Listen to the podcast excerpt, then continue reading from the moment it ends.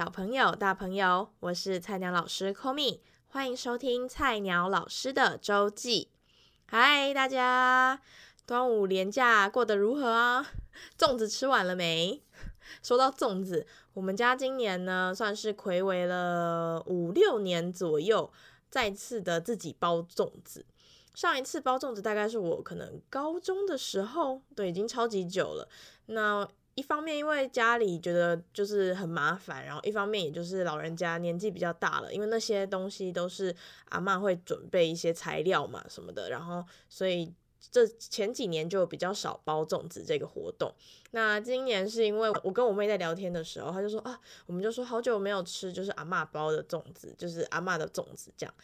那我妹说对啊，就是可能跟阿嬷说要包啊什么什么的。然后我说对啊对啊，你去跟阿嬷说这样。结果我妹就回我说，哎，你你现在住宜兰呢，应该是你去说吧。就是她整个她整个话题的引导就是要我去跟阿嬷说，我们今年来包个粽子好了这样。然后我当然就是后来我也有去就跟阿嬷聊天的时候就聊到说，哎，那就是我们很久没吃到阿嬷的粽子啦什么什么的。结果阿嬷也就是二话不说，就是马上就说，哎，可以啊，我们其实材料都有这样子，就马上的开启了这个包粽子的。呃，过程。那一开始我们就是只是想要包咸粽子这样子，结果阿嬷就突然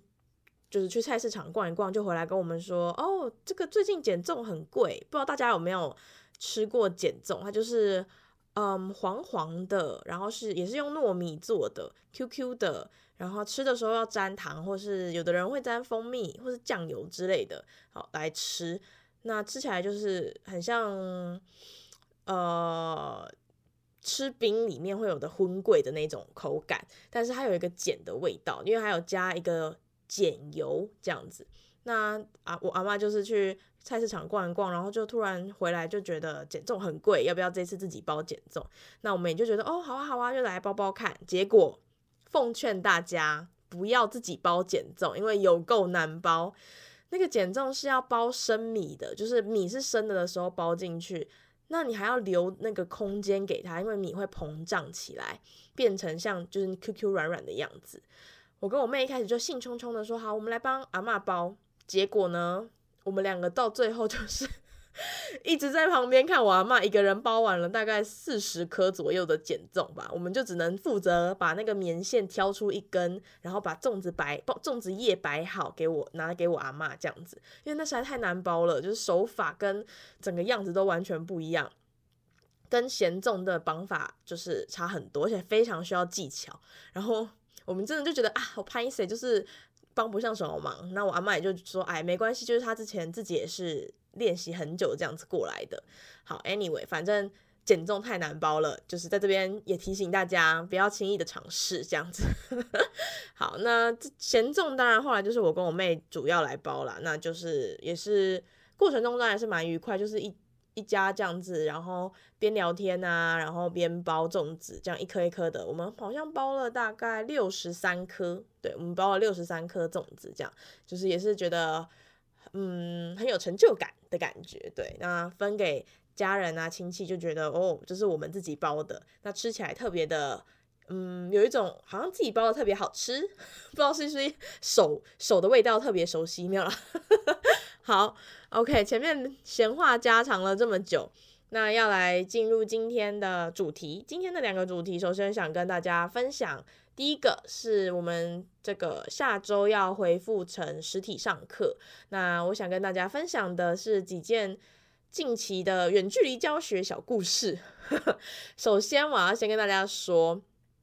我们这个我在上这个远距离教学的时候，有一个资算是远距离教学中的资优生，怎么说呢？其实从他第一次上课，我就有注意到他，他就是一个小男生，四年级的小男生。第一次上课的时候，全班因为大家镜头如果有打开的话，其实都看得很清楚。这样子，全班我想说，哎，怎么会有一个男生是穿着制服的？我想说，好，嗯，好奇怪哦。然后后来我就趁机就问他说，哎，这个某某你怎么穿着制服？他就说，哦，我爸说了，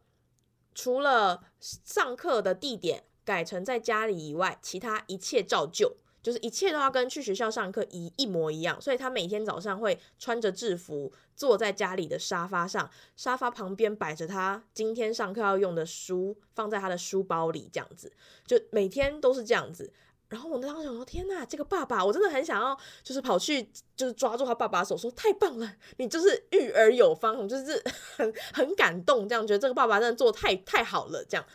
那他从一而终，就是从第一次我第一天上远距教学就看到他这样，到最后一天他还是这样，就真的是哦，远距离教学的资优生，真的很想 拍拍他爸的肩膀，说太棒了，这样，对。好，那接下来就是第二个例子，就是一个比较逗趣了，就是在某一天我上课的时候，一样是四年级，好像也是同一班这样子。那我就在上课的时候看到说，哎，这个孩子呢，哦，因为这个孩子他是桌球队的，所以平常呢不是穿制服的日子，他就也是会穿着那种桌球服，就是桌球衣这样子。那我就在远距离教学的时候，就看到了镜头前的他，衣服白底黑字，大大的写着。第一两行字哈，第一行我爱学习，第二行学习使我妈快乐。我真的当时第一次看到的时候，我就是忍不住，就是憋不住，一直觉得很想笑这样子。我想说，这个孩子穿这个衣服，而且他的字又斗大的字体，然后远距离教学嘛，那个摄影机就会一直 focus 在他就是整那个上半身嘛，那我就很清楚，就一直在我眼前这样 晃过这几个字，我觉得太逗趣，而且他常常穿这件衣服，我觉得。太好笑，就是整个就是来让老师会心一笑的一个小巧思 的感觉。对，好，那接下来第三件事情呢，是在远距离教学最近的时候呢，开始可能因为孩子们可能就是平常也都自己在家，或者是爸爸妈妈兄弟姐妹这样子也很无聊，所以最近呢，在上远距教学的时候，我就发现我在上线的时候，哦，我先说明一下，就是我自己上线呢，通常会是在学校的钟声响。完差不多想到快结束或者想完的时候，我就会点进去按加入这样子，这是我的做法。那呃，就想说给孩子一个完整的下课时间嘛，那也不用就太紧张，让孩子好像很紧张要上线什么的。那我就会在上线就是钟响完之后再按进去。最近呢，开始有好几次，我一点进去的时候，就会有一些讲话叽里呱啦叽里呱啦讲话的声音，然后呢，接下来就会有人说：“老师来了，老师来了，安静。”然后或者是有些人，甚至有的孩子还很很，应该是说很会使用的，很会使用 Google Meet 的这样子，就是还分享了他的可能荧幕画面在放歌啊什么的。然后我一进去，他们马上点掉。然后我最近还有一次进去的时候，还有一个学生就是自顾自忘，可能他没有发现到我已经进来了，然后就自顾自的一直讲话，然后突然看到我进来，他就，吓死我了，这样。然后他就他甚至自己吓到，还就是他可能要点掉他自己的麦克风什么，还点错，点成挂掉，所以他甚至还自己退出了这个上课的会议，然后再点进来。然后我就说，哎呀，刚刚是谁在聊天被我抓到啊？什么就是开始开个玩笑这样子，我觉得很有趣，就是小朋友可能也很想念同学吧，就在下课的时候趁机就是先先上线跟同学们聊天这样。就是老师可能老师家长都还是会希望说，哎，小孩子不要一直就是盯着荧幕看什么的，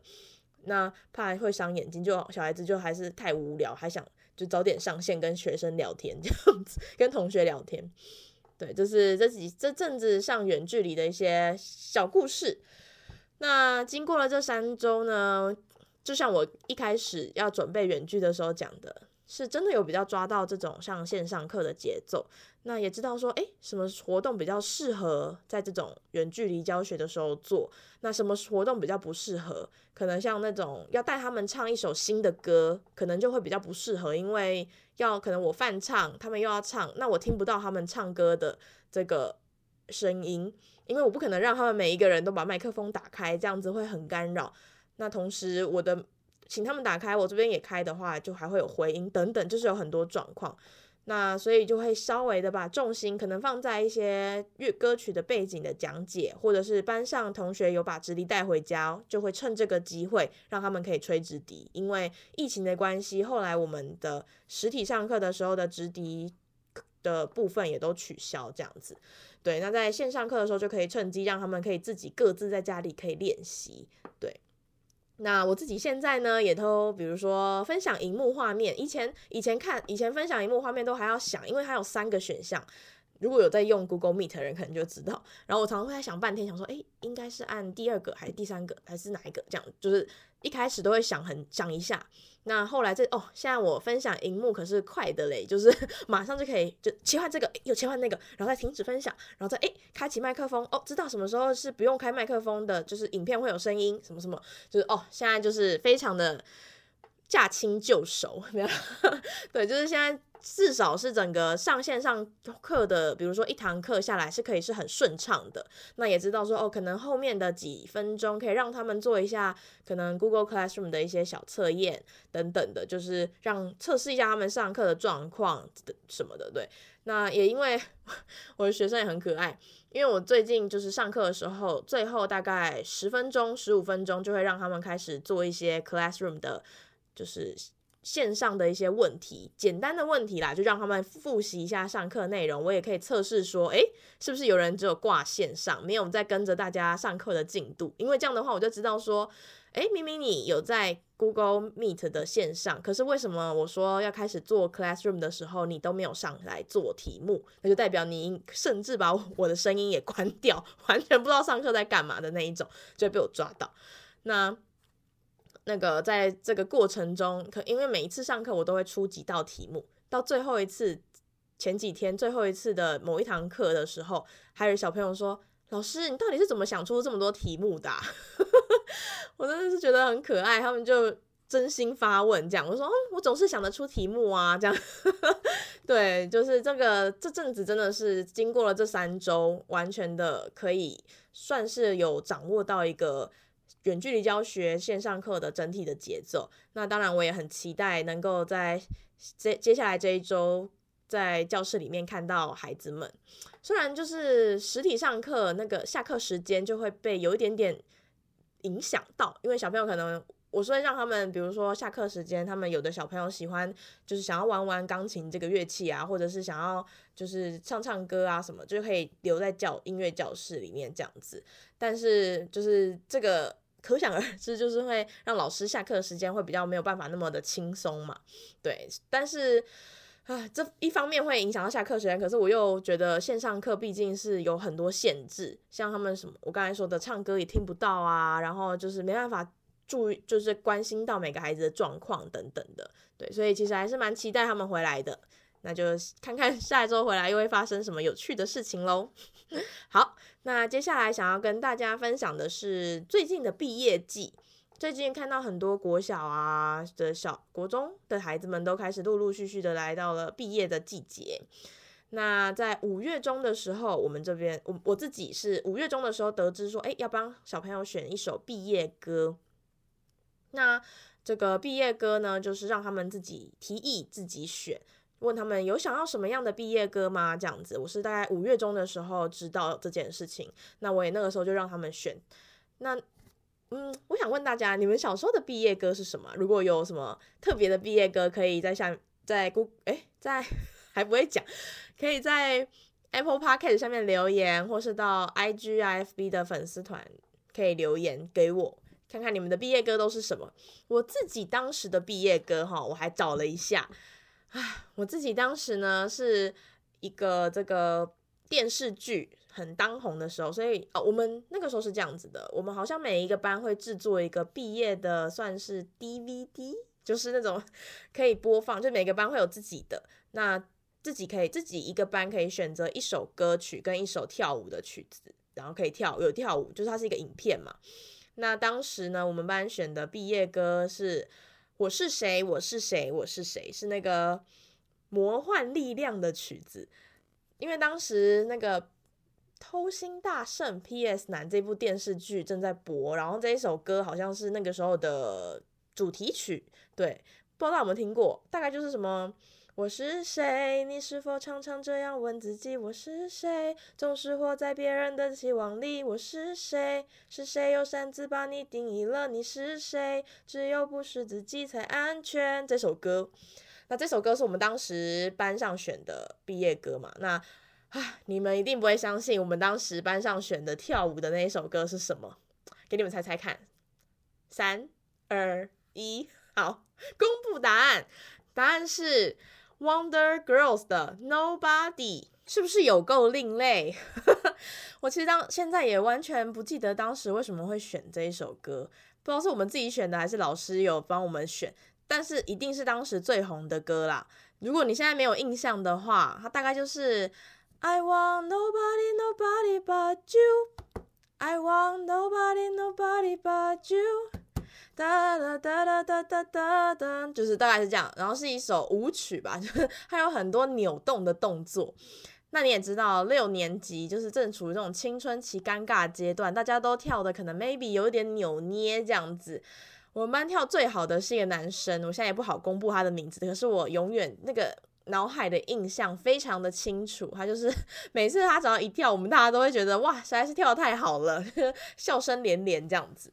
那这个是我们班自己的部分，就是每个班当时都会有一首唱的歌，一首跳舞的歌，然后是录影的方式呈现这样。那给大家，那是给大家做纪念的 DVD。那当时我们本我们的毕业典礼也会放那种什么那年夏，诶，今年夏天，今年夏天这种曲子。那我也是印象深刻，当时也是音乐课，我的音乐老师就在。音乐课上面放了这一首《今年夏天》，说哦，这个是我们可能毕业典礼的时候会放哦，这样大家可以听听看。那我当时就跟我的好朋友，我们坐隔壁，就是他是三十号，我是三十一号这样子。那我们就在边听，还在那边边看对方说有没有偷哭，这样子就是在比比较说，诶，有没有就是会不会当当到时候我们的毕业典礼看谁会哭出来，这样我们还在那边打赌，这样 就是也是一个很美好的回忆啦。那现在拉回到这个，他们就是他，我现在的教学的状况当中呢，我是到五月中的时候才知道，哦，他们要选毕业歌了。那当时我就让小朋友们自己提议，那但是我听到他们的提议的时候，真是让我大开了眼界，因为他们大部分推荐的歌当中，呃，我都没听过。除了一些可能是我之前比如很熟悉的那种什么，像月老的主题曲，那个如果可以，这个因为是太拔啦，就大家都会就是喜欢听或者喜欢唱，就所以听过很多次这一种。那还有什么呃纪念，是应该是他们在抖音上面听到的歌。那应该也是中国的歌手叫做雷雨欣唱的歌这样子，但我们最后的确是选这一首纪念啦，因为是让大家投票这样子。那这首歌其实是的确很符合这种呃毕业歌的氛围这样子。那我听到最令我惊喜的是一个男生，他提议说：“老师，Lost Stars。”我想说，Lost Stars 是我想的那一首吗？他说：“对，就是那一首，是曼哈顿。”练习曲当中的主题曲是亚当李维唱的歌曲，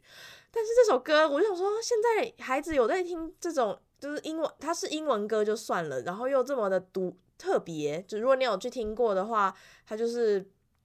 曲风是比较。特别的这种歌曲，那呃，我想说，天呐，好独特，太有品味了，这样子就觉得很喜欢。我自己当然私心很爱这首歌，可是就是其他小朋友都没听过，我也不能说哎、选这首啦，这样子。对，那还有明天会更好，他们听过的版本是就是前阵子那种 YouTuber 一起合作再再次返场的这一种，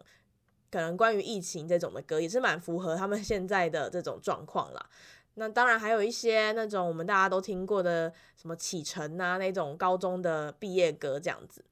好，那我真的是听完他们的提议之后，让我眼界大开啊！就一方面感叹说，哎，时代真的是不一样了呢，没有人会想要再听今年夏天啊，或者什么 凤凰花开的路口 这种这种比较有年代感的歌曲这样子。对，那接下来当他们选完之后呢，就进入到我们要练唱的时间了。那非常不巧的，他们要练唱的时候，刚好都是远距教学，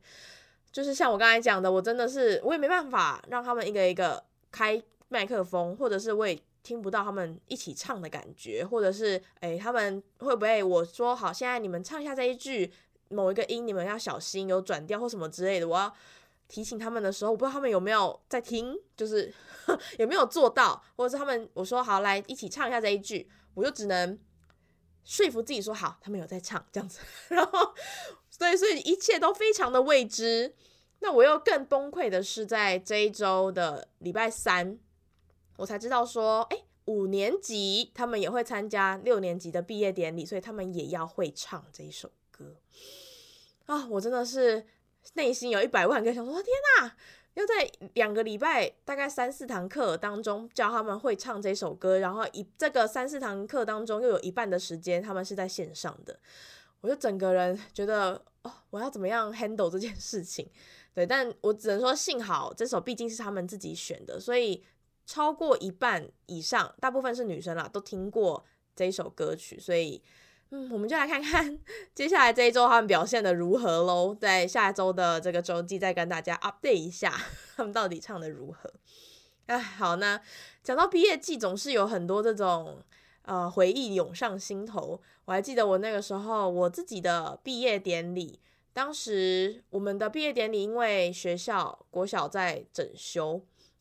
就是国小的一个本来都会办毕业典礼的一个小。视听中心在演整修，所以呢，我们那个时候是办在晚上，然后办在操场，所以就是有一种晚会的感觉，大家就也都蛮兴奋的这样子。那这个是毕业典礼嘛？那还有一个是呃毕业的时候的，算是一个朝会的时候，然后可能校校长、主任们都在，然后是全校性的，就跟大家说哦，我们六年级要毕业啦，什么什么的。那很特别的是，当我那时候是六年级的时候，我还记得我妹是一年级。那其实我妹从小她就是有参加那种什么朗读比赛啊。那她当时是一年级的时候参加朗读比赛，她是第一名。所以当时很巧的是，当时的老师可能主任们他们讨论的是想要让一年级的我妹来代表全校跟毕业生致辞这样子。那其实一般来讲都是五年级跟对六年级致辞。但那一年就很特别，是他们想要选一年级的小朋友，那刚好是我妹，那刚好那一年是我要毕业，所以我还永远记得那一天，他是朝会，然后我妈还特别帮我跟我妹绑了一模一样的发型。然后我就看着我妹在台上讲那种毕业生祝福毕业生怎么怎么样，我就觉得哦，好特别，好感动哦，这样子。然后同学也都说，哎，那是你妹耶，这样我就觉得哦，对对对，这样很骄傲的感觉。对，突然想到我国小毕业典礼的这个往事。那当时呢，回到毕业晚会，那个时候真正的毕业典礼的时候。我就整个过程中都一直蛮惊的，都想说啊，不要哭，不要哭。然后当时也都觉得，哎，不会哭啊。然后跟大家说拜拜的时候，其实我觉得我当时一定是没有意识到所谓毕业到底是什么意思。然后等到我真的跟大家在校门口说再见，然后坐上我妈的车，骑就是摩托车骑回家的路上。我就开始崩溃大哭，就呃这样子，就真的意识到说，哦，我再也不会见到这一群人，我们再也不会在同一个班上上课，这种感觉的时候，我才大哭。然后我妈当然就是觉得一百个问号，想说你刚刚该哭的时候 看到同学为什么不哭，现在已经就是都回家了，然后还在路上这样子哭是什么意思？这样，对，我就觉得我当时还蛮好笑的。那其实我人生当中所经历过的毕业典礼，大概也就只有国小跟大学，因为中间的国中、高中我都是在家自学的状态。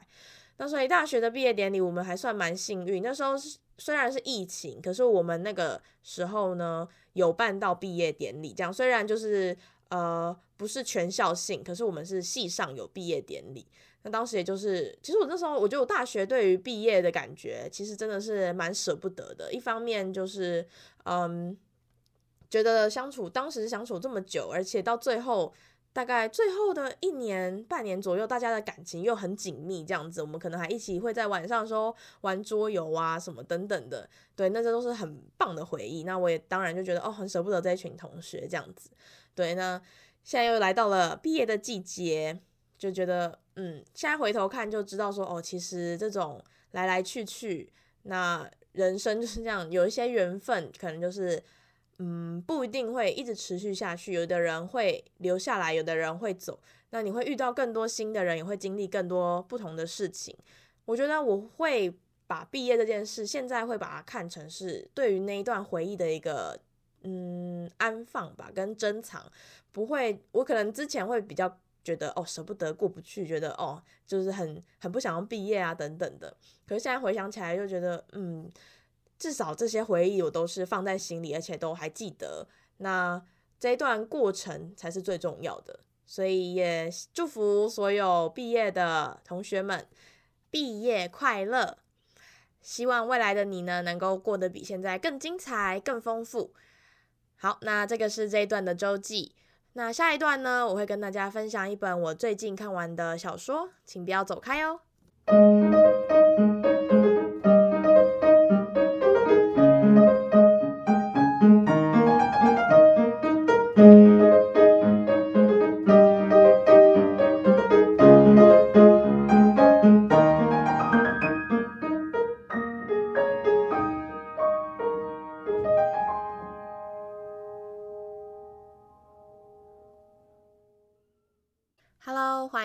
第二段的周记。那这一次呢，我想要跟大家推荐的呢，是我近期看完的一本悬疑小说。哦，因为我想说，毕竟是周记嘛，所以我最近看完的书也可以来推荐给大家。但最近呢，又是看了一本悬疑小说，它叫做《请找到我》，是麦克罗伯森的书，那是脸谱出版社所出版的。这本书呢，呃，我其实好像很久以前我就有看过它的。这个算是简介了，只是一直都放在我的待看清单当中。终于最近把它看完了。它大概的剧情呢，是在讲有两个好朋友在某一天失踪了。那三年之后，一个大风雪的日子，呃，因为一连串的事情发生了，那所以就展开了对这个事件的再次的调查，这样子。那我觉得他真的这一本非常有悬疑的感觉，而且结尾绝对是让你出乎意料。就是他本来他会一直放线给你说，诶，好像是他哦，然后诶，又不是，然后就又再放线说，诶，可能是他哦，诶，又不是，这样。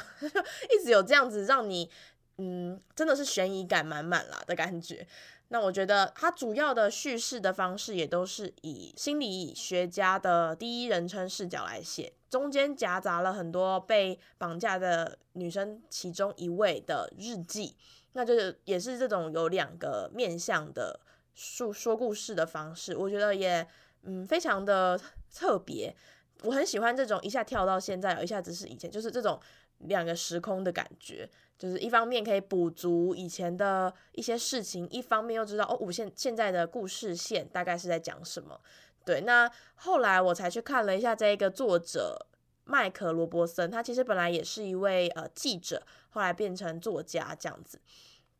后来我才发现哦，我好像之前大概在大二大三的时候，我其实就看过了他的之另外一本书，叫做诶，他怀着秘密。这本那本书也是属于悬疑小悬疑小说，呃，是两个同时怀孕的女生，然后发生的一些故事这样。然后我的印象中也是好看的，对，所以这个作家的书我都蛮推荐的。好，那这一个就是我们今天所推荐给大家的悬疑小说，叫做《请找到我，Say Your Sorry》这本书。好，那在今天的最后呢，想要跟大家说，如果喜欢我的节目，请记得到 Apple Podcast 帮我留下五星的评论。那如果有任何想跟我说的话，可以到 Facebook 或是 Instagram 搜寻 Teachers Weekly Diary，就可以找到我的粉丝团。那你可以在每一次的呃周记下面留言，或者是帮我按个爱心。我每次都非常认真的在制作这个算是封面图这样子，对，所以还请大家多多的呃按赞这样子。